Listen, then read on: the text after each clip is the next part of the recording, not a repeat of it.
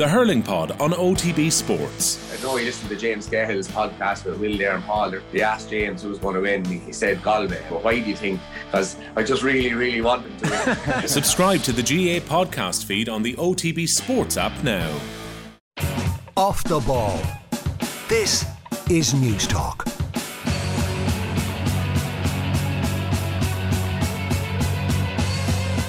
Now to our next piece, a little bit uh, different to what we might usually do. I suppose, in a sense, it's how sport can change a life in an unexpected way. Very happy to say we're joined by Wally Green. Wally, great to have you on the show. Hey, thank you for having me. Uh, here's a quote you don't read every day. If it weren't for table tennis, I'd be dead or in jail now. You grew up in the housing projects in Brooklyn. Table tennis was not on your radar, not a big part of your life probably it's fair to say the high school student uh, Wally Green would have looked at table tennis with a fair degree of contempt. That's exactly exactly correct. So tell us a bit about that upbringing then, because I suspect it's very different from mine or most people's.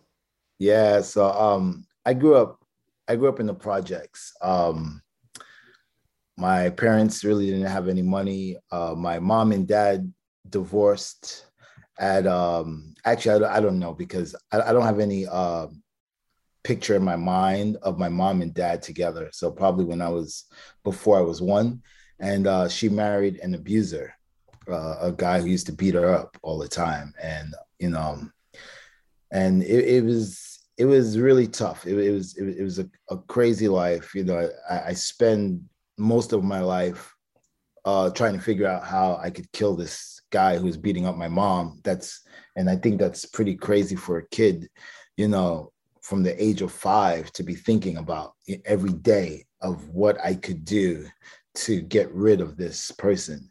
Um, yeah, and that led me to, you know, gangs and guns at an early age. You know, by 13, I already owned six guns. was gang banging at 13 in the streets um, because that that was where my family was. That that was well, that was where I, I thought was my family, right? Because those were people that I could always reach out to, those people I could always talk to, right? Uh, nobody was telling me that I was going to be nothing or or that I was going to be dead or in jail for life, even though that was the road that we were all going. But no one was saying that, right? Everyone was just kind of like trying to help each other out, you know, as as a team. Wally, I can't Wally, I can't imagine what it would be like to be in a room or to be in the next room and seeing or hearing my mother being struck by my stepfather. Can't imagine. And being almost helpless to do anything about it. Yeah, that's that's um that's the hardest part about it, right? It's it's uh because you know, as as a boy, you want to help. It, it, like like you want to. If you could you would. But you know when you're young you really can't do anything about it. And if you and if you even look like in my case if i even look like i was kind of watching what was going on i got hit. So so so it, it, it wasn't even like um you know i didn't get nothing from that. If if i was looking even looking in the direction i got hit as well. Because it would be like oh you want you want this too you know? So um excuse me.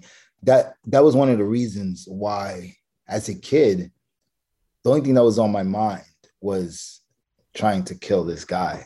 I mean there there was a time i remember i think i was i still remember that i think i was like eight seven or eight. And uh my stepfather used to take uh some medicine. And you know um we had some roaches in the house you know most projects do. And uh back then we are using uh, boric acid. It's like a powder that you put on the corner of the floors that the roach is stepping in. I guess it eats their legs or something like that. Um, and I remember like trying to figure out how I could put this boric acid powder into his capsules. And this is like eight years old. This this is what I'm thinking about at eight years old. You know, at eight years old, I'm thinking about you know if if if the um the cloth into the muffler of a car really works like you see that in, you see it in movies right like like if I put that in the car, will he just like pass out and die in the car? So yeah, so this is the kind of uh, mindset that I had as a kid. Mm. And was he still around in your teenage years when you had a gun? Because I'm sure you contemplated shooting him. Say again one more time. Was he still around in your teenage years when you had guns? Because I'm sure you would have oh. contemplated oh, shooting him. He, he, he never left. Like he, I, I don't know, man. My, my mom just, I don't know, I don't know, I don't know. But yeah, yeah. Even even when I was in uh, uh, gangs, he was still around. Um, many times, uh, there was one in particular time where I was 14 years old and I got arrested um, in school uh, for possession of weapon. And um, I've had a lot of problems already with the school and some other problems before. Um, but the thing about me was that I had good grades. So it was really weird. It, it, it was just weird. And the reason I had good grades was because I was, even at a young age, I was an entrepreneur in my mind, right? So I made sure that I had people doing the work for me, getting the notes for me. Anything that I needed done in school, I had someone doing because I played sports and I needed to stay on the teams, right? If you don't, uh, have good grades, then you get kicked off. And I needed the sport. So I always had people doing stuff for me. Right. And and as part of doing stuff for me, then they didn't have to have any problems in school with anyone else. Right. So um yeah, uh, um, I, I, just lost track of what your question was. Well, I was, I was, I guess you were saying that he very much did stick around in your teenage yeah, years. Yeah, I'll, yeah. I'll come back to you and, and ping pong and table tennis in a moment. How did that situation with your mother and your stepfather finish up? Are they still together? Is he gone? Uh, so so so let me tell you the, the, the most craziest thing that happened with all of that. When I was so as I mentioned before, I was 14 years old. I got arrested in school. Um, the judge, I was looking at 10 years in jail. So I would I would go from juvenile to adult, um, which is the worst for any kid to make that transition from juvenile to adult, you you'll ruin your you, your life will be ruined. Like that, like that's it. If, if you go from like that, because there's so many important years in your childhood that if you miss those years and you spend those years in a penitentiary, it's going to be very difficult for you to come back into society and be normal. And so uh, my mom told the judge that uh, you know, I'm a great student, which I was. I had great grades. And they somehow got the judge to agree to send me to Africa for two years. So I went there to a boarding school in Africa, all boys boarding school, and I lived there uh, for two years. And um, while I was there, I, I, had a lot of issues there as well. Like, you know, I had a lot of problems there because when I was in Africa, uh, the Africans were saying, You're not the real black.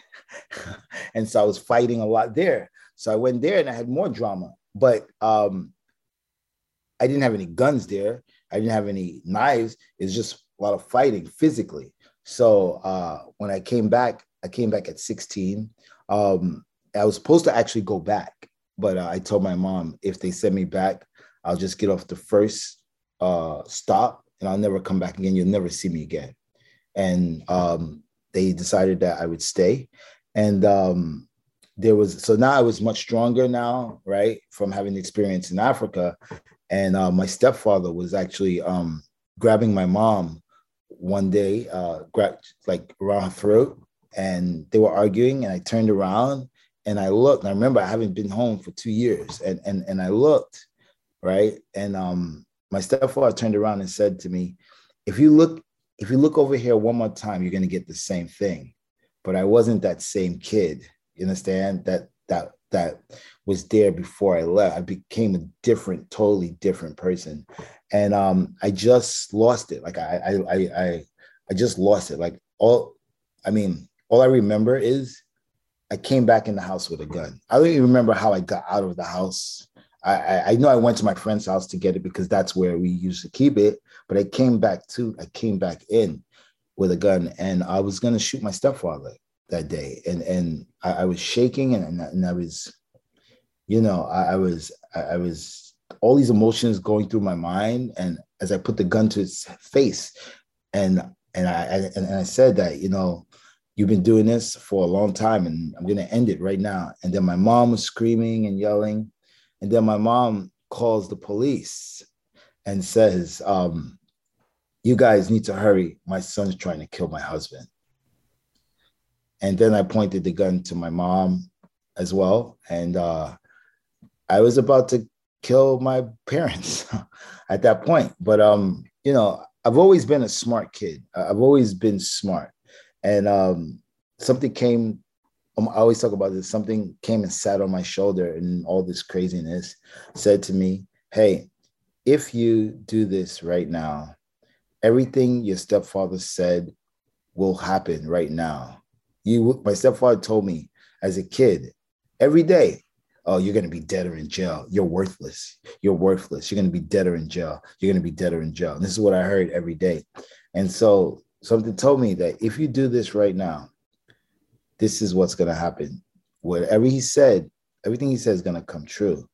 And then I just came to my senses and I said, you guys deserve each other and left home and never went back. Oh. Has there been any reconciliation? No, I I um so I found out I found out uh maybe two years ago from one of my uncles because I, I don't talk to my family. I don't talk to anyone. Actually, when my dad my, when when when my dad died, I don't talk to his family, right? Because I got a lot of hate from his wife, right? and I don't talk to that family. So when my dad passed, I don't talk to that family. Then uh, my mom and my stepfather, they've always been together. And then two years ago, my uncles, my mom's brother, um, I don't talk to her side of family also. Um, he he randomly called me, and then his words were, you know, in I don't know if we can curse here. Sure. But that piece of shit is dead that was the first time I spoke to my uncle in I don't know in years, right? Because uh, growing growing up with this abuse, I, I always remember my uncles would come by and my mom would not let them in. Like my stepfather was a narcissist, right? And and I didn't realize that until now that I'm older and understanding what narcissists do. My stepfather uh, alienated my mom from her family right? Because I remember being home and I would say to my mom, hey, how come, you know, Uncle blah, blah, blah can't, won't, won't, won't come over? How come grandma won't come over? How come, you know, and I noticed that people were never coming over my house, right? And then as I got older, and this is recently that I learned about, this is like, I want to say maybe uh, uh, sort of early post-pandemic, maybe like this is, I just started learning about this, that the narcissist will alienate the family, the, the, the, the person away from the family. And that's what, and that's what he was doing. Okay. And in the interim, have you reached out to your mom? Um, I, so the problem with that is, is that I've tried to have a conversation, a, a, a thing, but like my mom, she, she doesn't, um, what's the word? she won't acknowledge. And that just makes me insanely, it makes me insanely crazy when someone is not acknowledging what they've done. And and and uh and for her it's just kind of like, well, whatever. No, it's not whatever. It's that's that's not whatever. It's not whatever. Because let's just say, let let's just say that day right? Let's say I stayed a little bit longer and I didn't leave right away. What would happen to me? I would have been arrested, right? I would have been caught with an illegal weapon in my house, right? What about all the other crazy shit I already did? I just came back. I just came back from getting off of not going, you know, like my life would have been ruined because you yeah. decided you wanted to call the police on your son for helping you, right? So the fact that she doesn't acknowledge these things, I, I just can't. I, I I don't talk to her at all, like okay. zero. Okay. I just I don't. And and I think for me, I think um, most important thing is your own mental health. And I think a lot of people they they they sacrifice their mental health on the basis that oh it's a family member i have to do this. No it's not. It's not. The most important person is you. So if i want to keep my mental health sane i need to stay away from that. And so that's what i do now. And just one very quick point. You can explain explain this to me in a line even yeah. Why Africa? That seems like a slightly random place to send a kid. Oh, oh, oh, yeah, yeah. Well, so because my mom had some friends who were from Africa, and they kept saying if you send him there, they're gonna get his ass straight. And they okay. did. And, and, let me tell you, let me tell you, they they they they did get my ass okay. straight. It, okay. It, yeah, yeah, they, they did for sure. It was different, you know, because you know, in in in Africa, in schools, like you get beat. Like it's not a joke. You get beat. You know, right. every every every professor or teacher, whatever you want to call it, walks around with a stick. And if someone is in a higher grade than you, so a person who's in a higher grade than you can actually beat you. So that's how the culture is. It it it it it, it goes by respect. If I'm one minute older than you, you can't call me by my name. You have to call me brother. So it was a total 360 degree, like yeah. going from a kid who had like no respect to a kid who was forced to have respect. Okay. Yeah. So, look, you've painted a, a, a horribly vivid picture there of why gang culture would have been very seductive. And we're talking shoplifting and weapons possession and carjacking. And I think, you know, you're, you're there when a friend of yours is shot and you're shot at twice, I think, grazed by bullets. You're on a pretty bad path here. Uh, it's fairly obvious to say, while still being good in high school and playing sport in high school. Uh, so table tennis comes along in a fairly unexpected way. If anything, it seems you're at like a pool hall and there's some, uh, let's, you know, nerdy kids playing table tennis and you, something, you, you're angry about something, you kind of barge over there, you say, get out of the way, give me a go of this. And you hit a shot and they think it's actually quite a good shot. And, and they're telling you, you should check out the, uh, Midtown Manhattan 50th Street Ping Pong Hall. And, yeah, and yeah. it's kind of like that kind of a moment for you, ping pong. What age are you when you, you first venture down to Midtown uh, Manhattan? That was probably 17. Okay. And, and, are, you, are, you, are you still very angry at 17, 18? You're, yeah, you're not in a good extreme. place? Well, well, that shot wasn't a shot. That shot was an attempt to hit the kid with the ball because I was angry that I broke my pool stick. Okay. But it just so happened that it went on the table and they were like, "That's a great shot," not knowing that I was trying to be a bully. Yeah, yeah so okay. that's what that was about. uh, and when you rock up at Midtown Manhattan and see this ping pong hall, like it's you know it's kind of interesting that you decided to go. I mean, you could have easily said, "I'm not going to play ping pong." But obviously, well, there was some attraction to you with the sport. Maybe some part of you thought, "Well, I'm, I might be interested in this sport."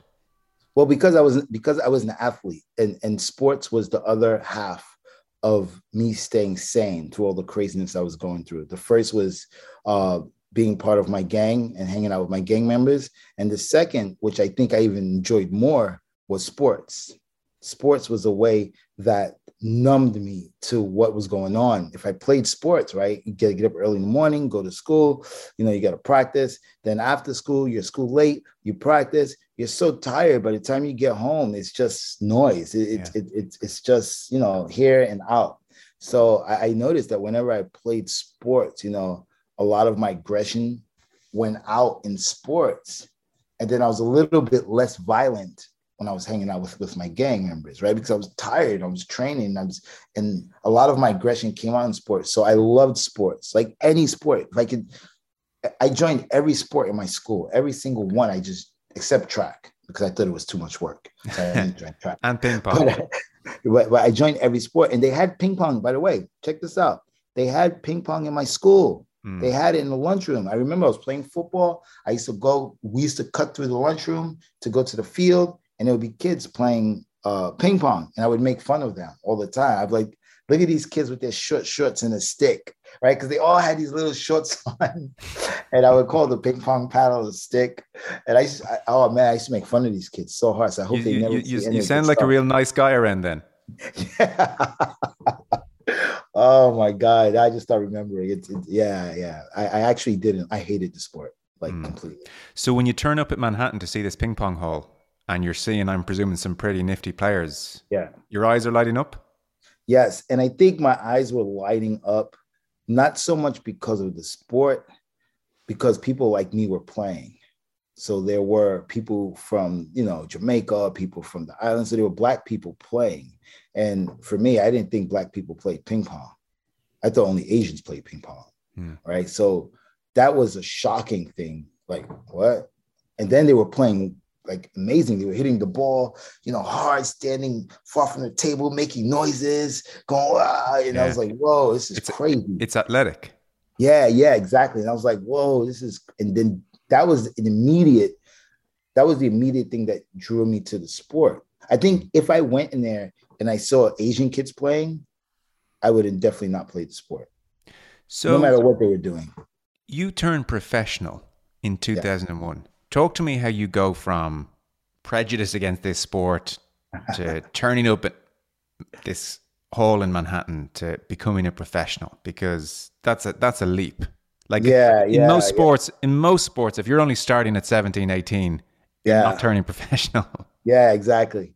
Um, so like like like I said before, I'm super talented at sports. Sports come any sport, doesn't matter what it is, is because like I said, it was part of my life and it was a way that I dealt with a lot of the stuff going on in my house. So I pick up sports really, really quickly. Okay. And um, I started to get interested at that pool hall. And so I would play with, and first of all, most people wouldn't even play with me, right? Because it's very clicky. And I met uh, this older guy who was like, I think at the time he was like 70, and he would just smoke me like 21 to like four or 3 And I'd be like, and, you know, and I'm an athlete, like I play sports, it's real sports. And this old guy's beating me. And I think that made me even want it more. I was like, there's no way this old guy can beat me. He's 70 years old. I play football, basketball. How can I lose to some guy like this? So I'm very, very, very competitive, very competitive. I can't lose. And if I lose, I got to keep doing it until I beat you. And so that made me want to play more. And then um, one day um, I was just hanging out. None of the good players would play with me. And uh, this guy comes up to me and he says, Hey, um, do you have a, a partner? And I was like, No, I just come and hang out with Simon and play with this old guy sometimes. And the guy says, Well, I'll pay you $20 if you come, if, you play with me like two or three times a week. And I was like, What? $20? Like real, like 20, like yeah. And he goes, and, and, and he goes, Yeah. I said, Okay, let's do it. I mean, I sucked, but I, I could hit. And I get forehands, I, I could backhands. And um, I would play with this guy, and then we would play, and um, we would talk. And I always spoke about you know the things I was going through. I was always open. I, I didn't. I, I was the kind of kid I didn't care. I just I tell you, I tell you what I wanted, how I wanted, when I wanted. And uh, for him, it was more like a TV show, right? Because if you never met anyone or know anyone who lived this life, it's TV. Like it's not real. Like there's no way kids walking around with guns. Like it, it's you know, gang. What's that like? And then uh, one day I went to the club. A gun fell out of my bag, a 22 caliber, and he saw it. And his eyes, it, I I still remember the look in his face because it was a look that the whole pieces of this puzzle just came together Yeah. at one time. And I didn't want to stay around to see what he was going to think about it because I don't know if he's going to call police or whatever. So I left. And the first thing I thought about was, well, there goes my $20. That's, that's it. It's gone. But the guy called me the next day and said, you know, are we still playing? And I was like, okay, um, yeah, all right. So I go to meet him and he says, oh, I want to invite you to my house. I have a house near Hunter Mountain, which is two and a half hours away from New York City. And I'm like, why is this guy inviting me to his house Mm. after just seeing, you know, a weapon fall in my bag? Like it, it's it's crazy. And uh, I agreed because I was still thinking about my twenty dollar hustle. Sure. And um, I go up there with him and I meet his family. You know, very nice family. Uh, they have a ping pong table in in in, in, in like a, a, a sport room kind of thing, and I play with them. And uh, I think not now when I look back at it, uh, I think it was him trying to show me what family is, like what real family, because he knew I told him about my family. So he was giving me, show me what family, like they ate together, they did things together. And then he says, Hey, I want to help you. And I said, How? He goes, I want to pay for you to go to Germany to learn ping pong. And I was like, What? Germany? The only thing I knew about Germany was Hitler. And I'm like, Why is this guy trying to send me to Germany? Mm. Like, what do you- yeah. So he was like, Yeah, I'm going to pay for you. I have a connection in Germany and uh, I'll pay for you to go.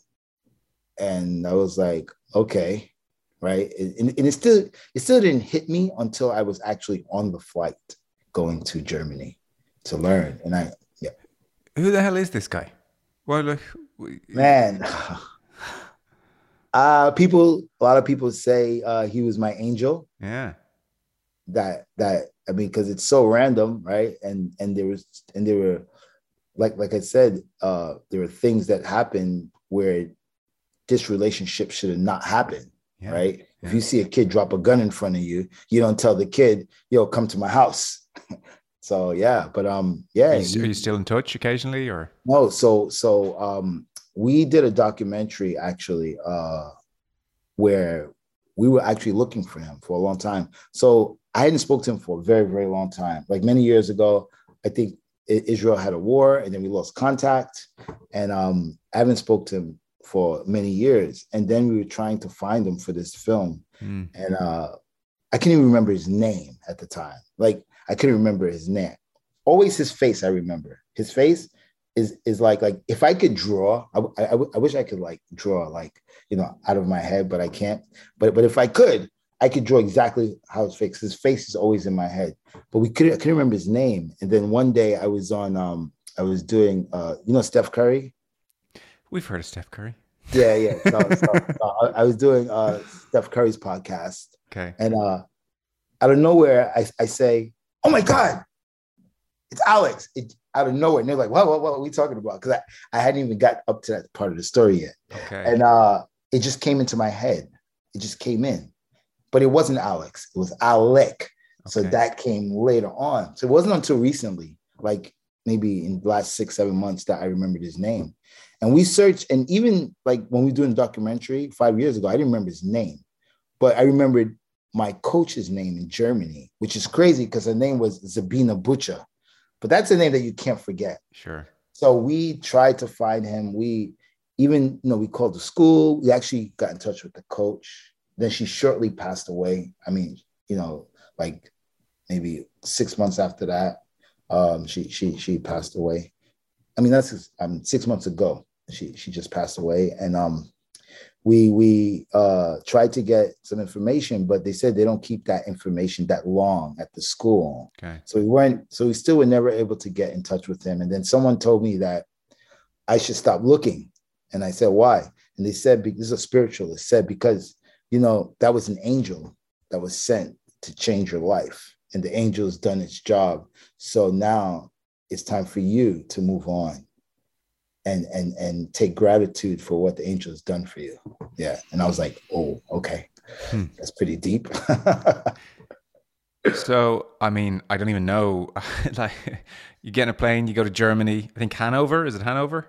yeah, yeah. Hanover was the first place I, I went. So, how long in total are you in Germany? Is this like some German ping pong academy where it's you and like Oh. a gazillion other ping pong types? Uh, How long you there for? And do you return to the US as like a ping pong wizard? Yeah, so so um it's it's a sports school um and it's where all the top athletes of that of Hanover where they go and live for their sport. So it's not only ping pong. There's there there were other sports there, but these kids they don't live at home. They all live in this school. Okay. So um they practice their sport 3 times a day, 3 times a day every day three times a day. And then a smaller part is probably their their their studying but the larger part is their sport. Because these are Mm. kids who are going to be you know olympic hopefuls maybe professional uh, athletes and they all live in this school. So i went there and uh, got very um, intensive uh, training in ping pong like i said i was an athlete already i was already an athlete so it, it it wasn't really difficult. I mean, the sport is extremely difficult, but uh, starting out wasn't really that difficult, right? Because I learned quickly, I listened well, I I I I, I pick up things really easy, especially sports, and and I was playing really well right from there. And then after there, I went to a different part of Germany. So I stayed in Hanover. I think I was in Hanover for three months, and then prior to that, prior to, to that, I went to a ping pong tournament um, in America, and and and I think I think what was this tournament at? It was uh maybe it was in Florida, and um, I didn't go to play. I just went to go see like what this was about, and I met and and I'm not shy. So we were like, yeah, that's the number one player. I would go up to the number one player in the world and say, hey, are you really the number one player at ping pong? Mm-hmm. And I would go up to these people. It's almost like walking up to Jordan or walking up to you know Tiger Woods and saying, "Hey, are, you really are you really the number one player?" And I would go up to these people and just talk to them. And um, I, I, I met I met some people from Germany uh, who were playing for the German national team, and like like Timo Boll, who still plays today, and uh, my friend Thomas Keinath, who used to play for Germany, now he plays for Slovakia. And they said, if you're ever in Germany, hit us up. So guess what? I was in Germany. so I said, I got to make this. And I had no, I really had no money left because yeah. he paid for that segment. Yeah. And they were like, yeah. So, so, so I, I called up my friend Thomas Keinath and said, hey, I'm in Hanover. Um, I, I want to I, I, want to come to wherever you are, and I didn't know. and at the time, he they were he was in a town called um, Höhr-Grenzhausen, and Höhr-Grenzhausen is a really really tiny town, which is actually the tiny town is called Grenzau. The the the little bit bigger town is called Höhr-Grenzhausen, and then the big city is called Koblenz. So everyone knows Koblenz.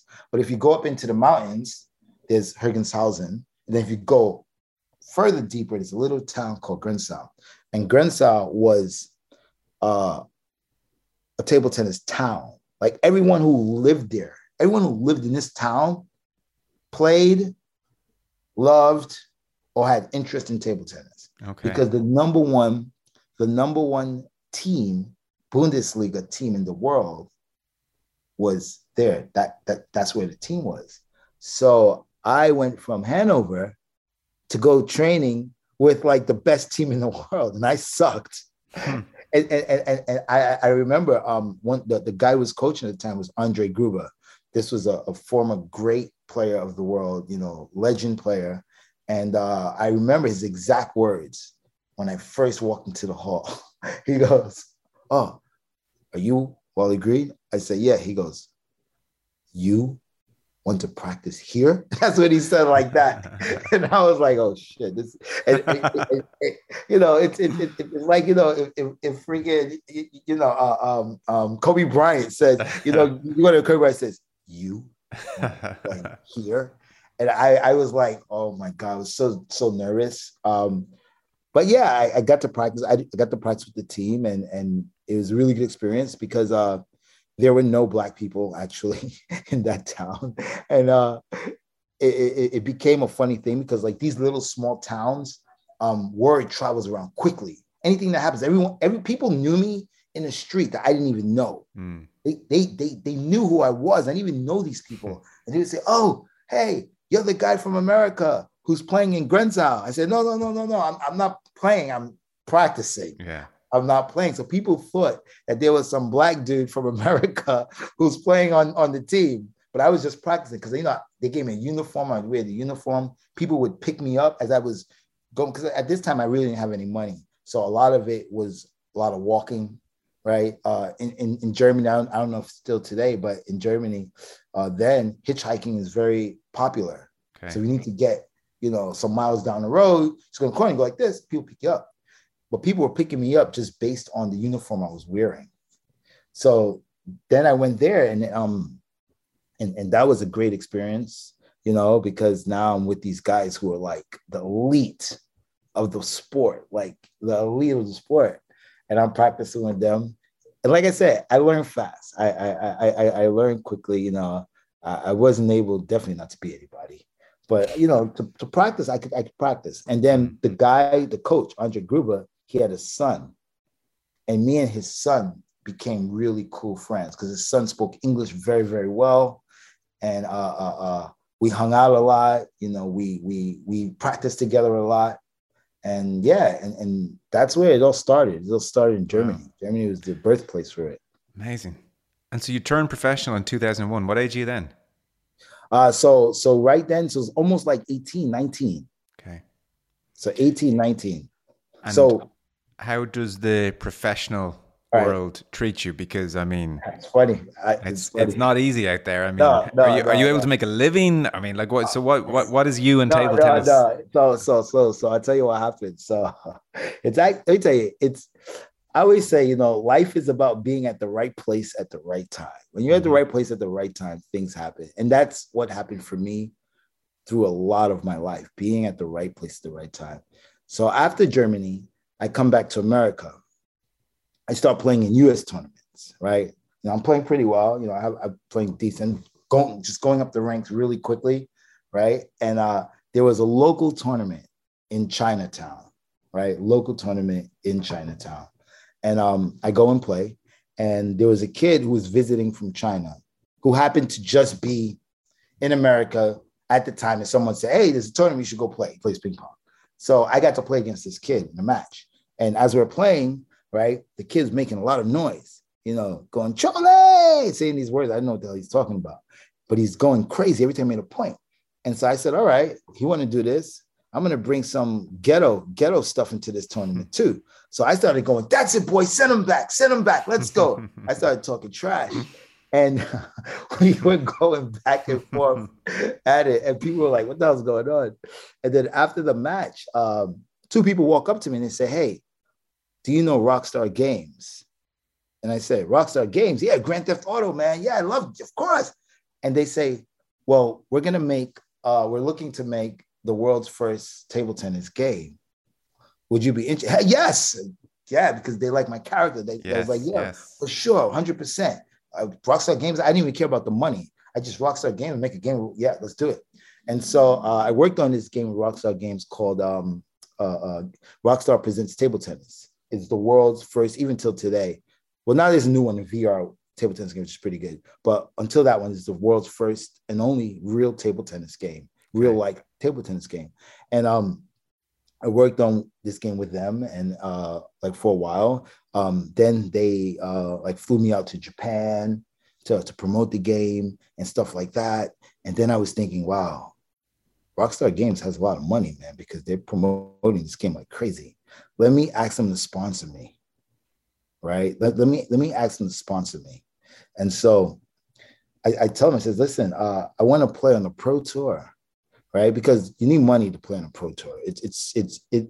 I mean, minimum is going to be like one to two thousand dollars every time you travel, right? So I said, I want to play on a pro tour. Do you think you guys can sponsor me? And they were like, Yeah, of course. And I was like, Really? And they were like, Yeah, just come up, just just just come up with a budget. I didn't even know what the hell. I didn't even know how to make a budget. I didn't even so I had to go to do some research. You know, how to make a budget. And, and, and I figured it out. I just looked on the ITTF. I saw all the tournaments that were there and I just started making prices, how much it would cost to fly there, how much it would cost for eating, and everything I could think I would put in this budget. And then I gave it to them.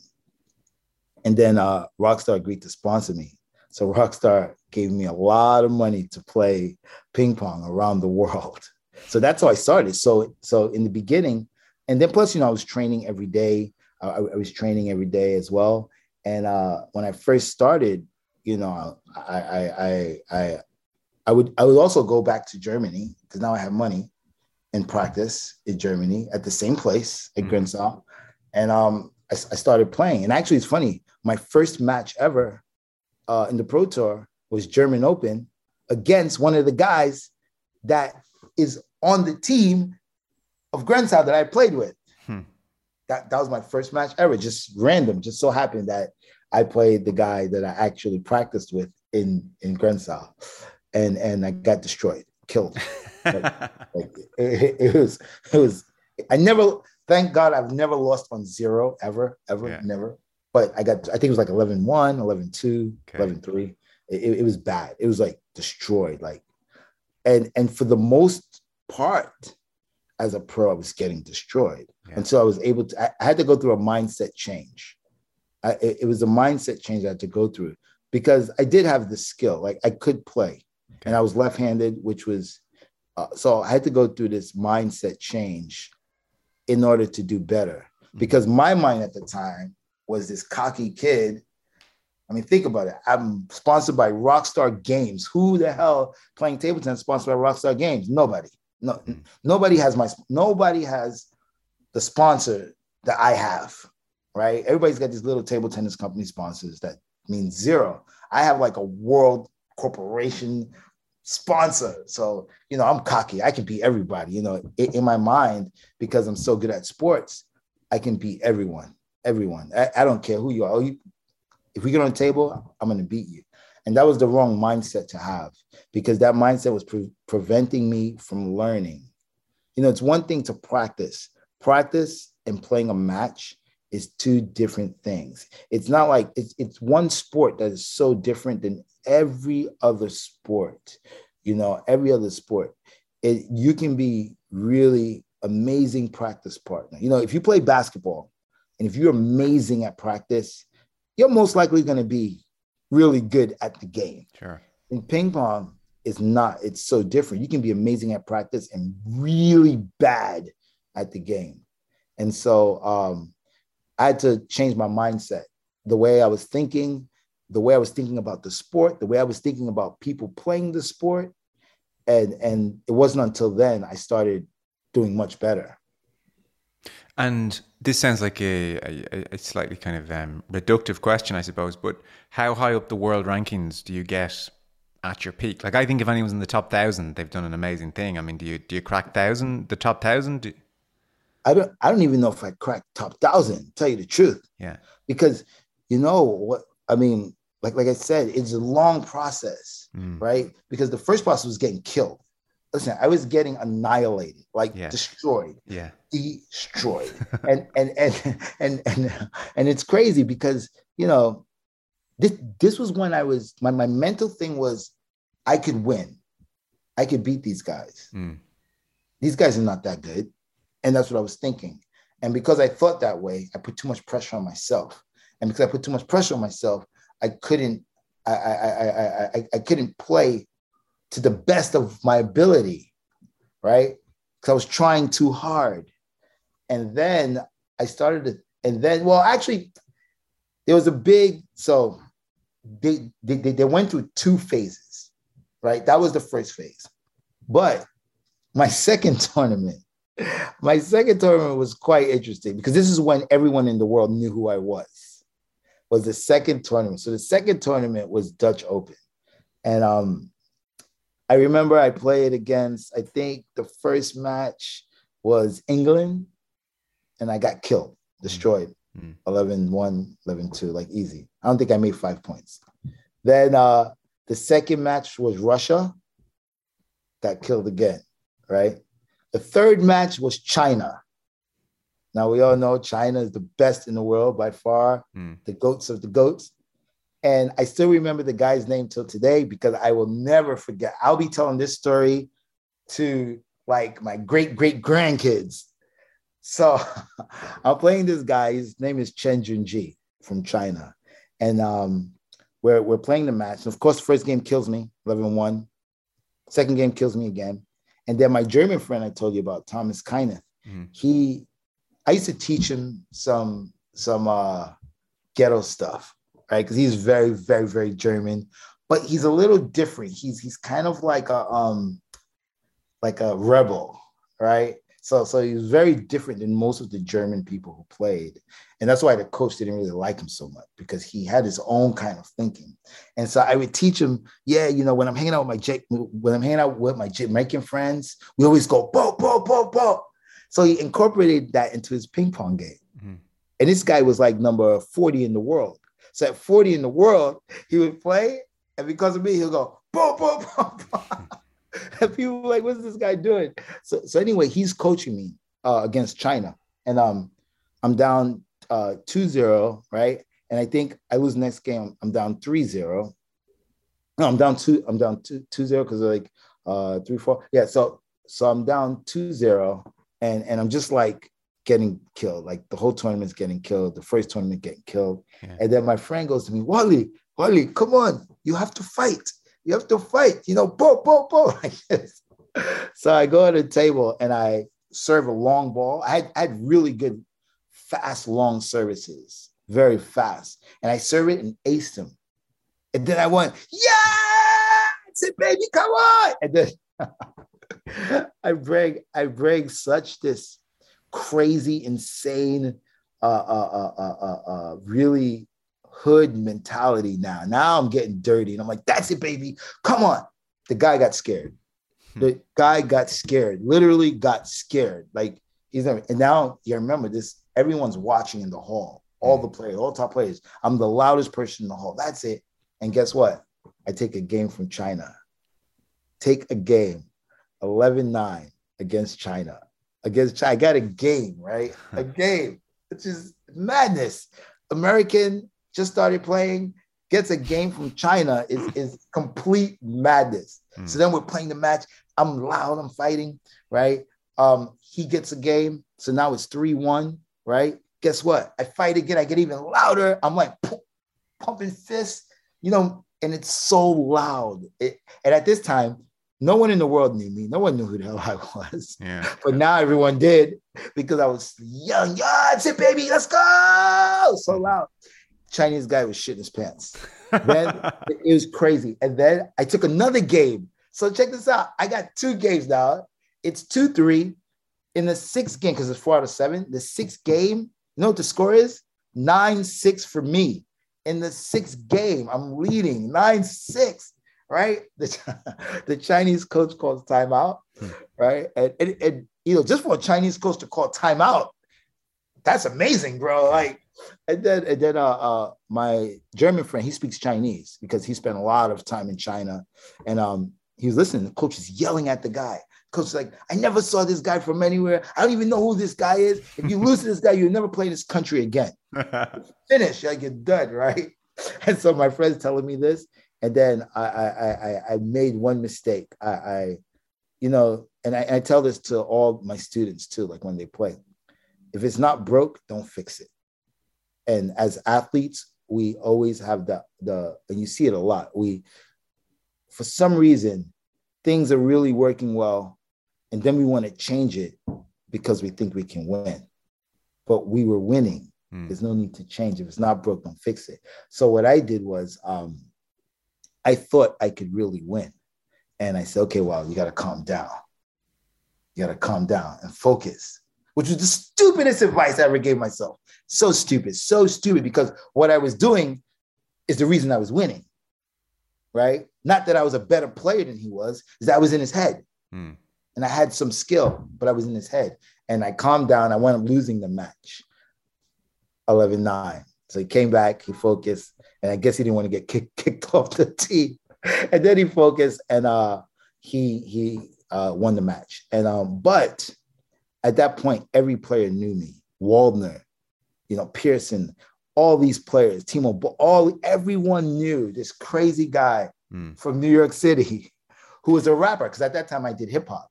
So Did, did yeah. they did they was there like a certain resentment, you know, like this guy never played, gets sponsored by Rockstar, he's loud.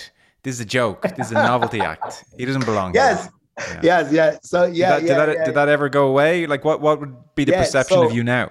so so what happened was is um in the beginning uh it was like that but what was happening was is that i was getting better like i said i always get better and and once i changed my mindset the mindset was to change that these guys are good they started this sport at three you can't beat them Yeah. Then I started playing better because now, guess what? I started I started making goals in my mind that made sense, which made me even more crazier. People listen, people legit thought they, they were like, if you guys any of those guys, they remember they're like, yeah, that fucking guy's crazy. Because what I would do is I would make these smaller goals in my head, and I would say, okay, you know what? I'm getting killed under five. Wally, you have to make five points. If you make five points in one game, this was started. Started with one game. You make five points in one game, you're the champion, you're the winner. I believed it. So you would see I'd be losing 3-0. In the last game, I get five, and I go, yo! And people are like, what was wrong with this guy? Yeah, He- okay. He, only made five points. But I made goals. And then I went from five to making five points every game. Now, every game you got to make five points. If you make five points, even if you lose, you're the winner. Remember, these guys playing three at three, you just started this game, you can do it. I would do that and I would go crazy. And everyone was wondering why am I yelling so loud when I'm losing? But they didn't understand that I had made goals that Mhm. made sense, goals that I could people call them smart goals, goals that I could actually accomplish. And through those goals, I just said, okay, just win one game. You win one game out of four. You, you won this thing, and I would fight for that one game so hard, and I'd win it. And I, and then it wasn't until then I started playing well. And what what started happening is I started it started changing the sport in a way, right? Because the sport was boring. Like people were boring. People, no one really made noise. If you made noise, it looked bad. You know, at the time I was doing hip hop, so there were no rappers that played ping pong. It was crazy. Well, rapper, you you rap, how you play ping pong. Mm. And um the media started coming to me like all the time. Like I would lose the match. I would lose. I just got annihilated 4-0. But the interviews were coming to me all the time. They were like, "Oh man, you play, you rap. Why you play ping pong and you know, blah blah blah." And then I started realizing that as I was going along, you know, you you have to find you, you, you have to find your place, right? Where's my place? I can't be be the top player in the world. I'm not going to be number one in the world because only one person is number one in the world, and China's killing everyone. Mm-hmm. So, you know, where's my place in this sport? And then I realized it. I'm like one of the most popular people here because of my character, because I'm different, because I mm-hmm. bring a totally different vibe to a sport that's considered dorky, nerdy. You know, I was none of those. I was way on the other side of the spectrum. And so, you know, then I started saying, okay, you know what? I'm just gonna be me. Mm. So I would I would come to the to the uh, uh, uh I would go to like play uh, international competition. I come like the dopest clothes. I wear my Jordans, have my gold chain on, my hat with glasses on, right? And and I, I would enter the hall like this, right? And people were like, oh shit. And then people were like, people started to like me a lot. Like all the players are like, yo, this guy is cool. You know, then after, you know, usually during the pro tour, you know, uh, on that Saturday night, people are gonna go out, have drinks. I'd be out hanging out with them, right? And then I'd be in my element now because now we're in a nightclub, right? And, then I'm chilling. I'd be the one picking up the girls, talking with the girls, and hanging out. And then, and then all the players just started respecting me, and I was getting better, and I was getting better, and I was getting, I was getting good. I was getting real good, and uh, yeah, I, I, just found my spot. Then I decided, you know what? I don't need to be the best player in the world. I, I don't. That's not my goal. I said I'm going to become the most popular player in the world. I'm going to become the player that everyone likes. And through that, so many things happen. Like one time, I'm I'm sitting down, and the Korean uh, national team coach comes to me. This is Korea. Korea comes to me and says, "Hey, Wally, uh, really like you. I want you to come to Korea to practice. What? And I'm and I was like, why is guys asking me to practice? Right. And I told my friend Thomas. So the guy Thomas is a guy I traveled with all the time. He's a guy throughout the pro tour. Oh, we're always together. And I said, why is this guy asking me to practice? I, I suck compared to everyone else. Mm. He should ask other people to practice. And my friend was like, no, no, you know, you should do it. You know, it's Korea, it's Korea national team.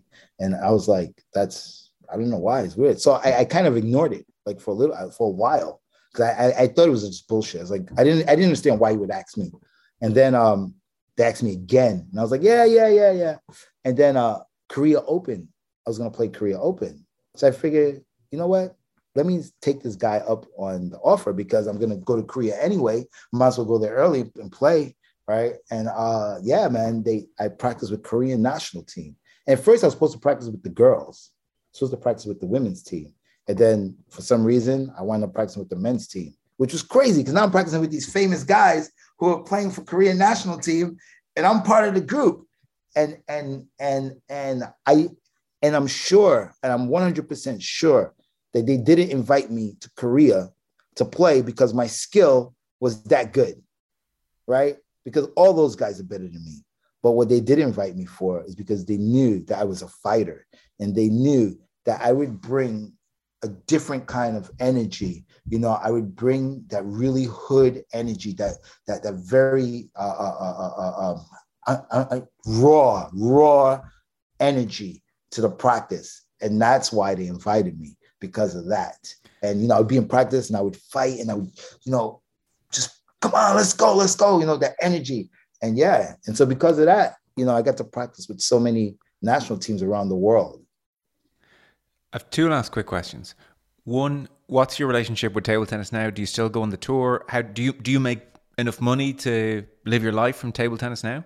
Yeah, yeah. So so um table tennis has brought me like so so many different things. Like first of all, it kept me alive, right? Uh and uh everything I do now is table tennis related. Like I just did a TEDx talk, right? Did a big TEDx talk. What my TEDx talk about? Table tennis and my life and how it's changed my life and and the perseverance through through it all, through mm. all the way to North Korea, right? Uh, I'm co-founder of of a um, a bar, lounge restaurant, which is also co-founded by the actress Susan Sarandon. she's big Spin. into her. She's big into her table tennis. Yeah, yeah, yeah. She used to be even bigger. Yeah, but but yeah. So so um, I'm co-founder of that club, and you know we have two locations in New York, another six across the country. Um, so everything I do involves this sport, I, and I play every day. I, I okay. I, I, I don't travel anymore on the pro tour, um, only because you know I had surgery you know, and all this time, and, and all this time when I was playing, all the years I played, I was injured. Your hip. Yeah, I, I, if, you, if you look at any of my videos on the Pro Tour, you'll always see me limping. I was always limping. I was always in pain. I was always injured. Now I'm not. You know, I had my surgery three. Finally, I said, well, a physical therapist scared the mess out of me. They looked at my hip and they said, listen, if you don't get this done yesterday, you'll fracture your hip and you'll never play a sport again. Mm-hmm. And then I was like, yeah, okay. Mm-hmm. Yeah. So, so, so, you know, I got it done by one of the best surgeons. And, you know, uh, I, I'm like brand new now. I can move, I'm quick. So, so I do play every day, you know, at some capacity. I have a, but I play more of entertaining. So I like to bring people into the sport. And the actual sport doesn't bring new people in. It, it doesn't. It, it doesn't. But what I do brings people in by having a bar with music, beating people with my cell phone. I play with my iPhone 6. Mm. I have an iPhone 6. It's the only phone I play with, iPhone 6. And I beat people with my cell phone. I have a little paddle that's this big. And I play players who actually play the sport with my little tiny paddle. So these are all cool things that I do um, to make the sport cool. For me, my calling for the sport and the whole reason I got into the sport, I don't think it was to be the best player in the world. It wasn't. It was to change the perception of the sport and make it cool and make when kids, when when when when little kids see me, they can say, yeah, you know what? I like that sport. I, I want to play that, right? Because you know, I come from the craziness, you know, I am the craziness, and I bring that different kind of you know feeling to a sport that's more kind of like you know everyone should be calm everyone should be quiet and you know it should be like chess. But no it's a sport just like every other sport and if you have yeah. emotions like like look what happened to the uh, uh, olympian from china right? He he he he, he won you know he, he went ah, I went crazy and he kicked the barrier right? Okay the barrier is made of paper who cares right? He showed emotion and what they did they penalized him for it. They, they took away his his his, his winnings but they don't know the background story, right? How the coach favored another person, another uh, uh, athlete over him, and he proved his point. So that's an emotion. Let the emotion come out. What they did immediately, they suppressed it. It was in the world news. World news. Uh, he got his his his his uh, um, winnings taken away because he kicked the barrier. Who cares? It's not yeah. that serious. The yeah. barrier is two dollars. Yeah. So that's the thing. Bring out the emotion, and you know, just change the sport a little bit, make it cool, you know, make it fun for the average person. Mm. So that was my calling. And, and I realized it really quickly. And that's what I spent my whole time doing. Well, my last question is almost to revisit the start of the interview where you said, if it wasn't for table tennis, I'd be dead or in jail now. And the other thing you talked about in your teenage years was this incredible anger, the yeah. anger, the understandable anger and I think it's worth reminding people of that now because to listen to you now talk for the last 45 minutes or however long it's been, not much anger there anymore. So nah. it's really, it's not just saved your life, but it's, it saved your soul a little bit. It saved your personality a little bit. I yes. think it's fair to say more yes. than a little and, bit. And, and, and, and I'll tell you in, in one of the most important ways it, it did. Um, because if we took any other sport, um, it probably wouldn't have been the same outcome. The thing about table tennis that was really good for me is that it allowed me to see the world and it allowed me to see different people of the world, different cultures of the world, different backgrounds of the world, something I would have never seen with any other sport, right? How many NBA players travel the world to play NBA? Sure. None. Sure. Zero, because all the NBA games are in America, right? Um, same thing with football, same thing with almost every other sport. And but this sport took me around the world. So my mind became more open towards ideas, towards cultures. You know, I have friends in every major country in the world. If you would have asked me that as a kid, I'd be like, "What are you crazy? I don't want to talk to those people. What? You know, I no, no way. I, I, I would, you know, I, I only saw what what I knew. But the sport, like I said, it, it took me around the world and get, just to get to experience you know what it's like to be in China, what it's like to be in Russia, what it's like to be in Germany, what it's like to be in Brazil, in all these Spain, all these different countries. It opens your mind, and and it lets you know that you know maybe what you think is really bad for you may not uh, or something's really bad happening to you may not be so bad when you see how other people are living. So you know it it taught me a lot of life lessons and it just made me open. So now I'm more open. You, you know, I, I can be friends with anybody now. Anyone, anyone.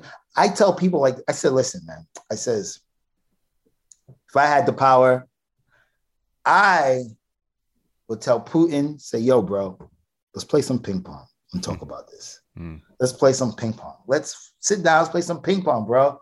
I, I just feel like, you know, now I can talk to anybody. It, like it doesn't matter.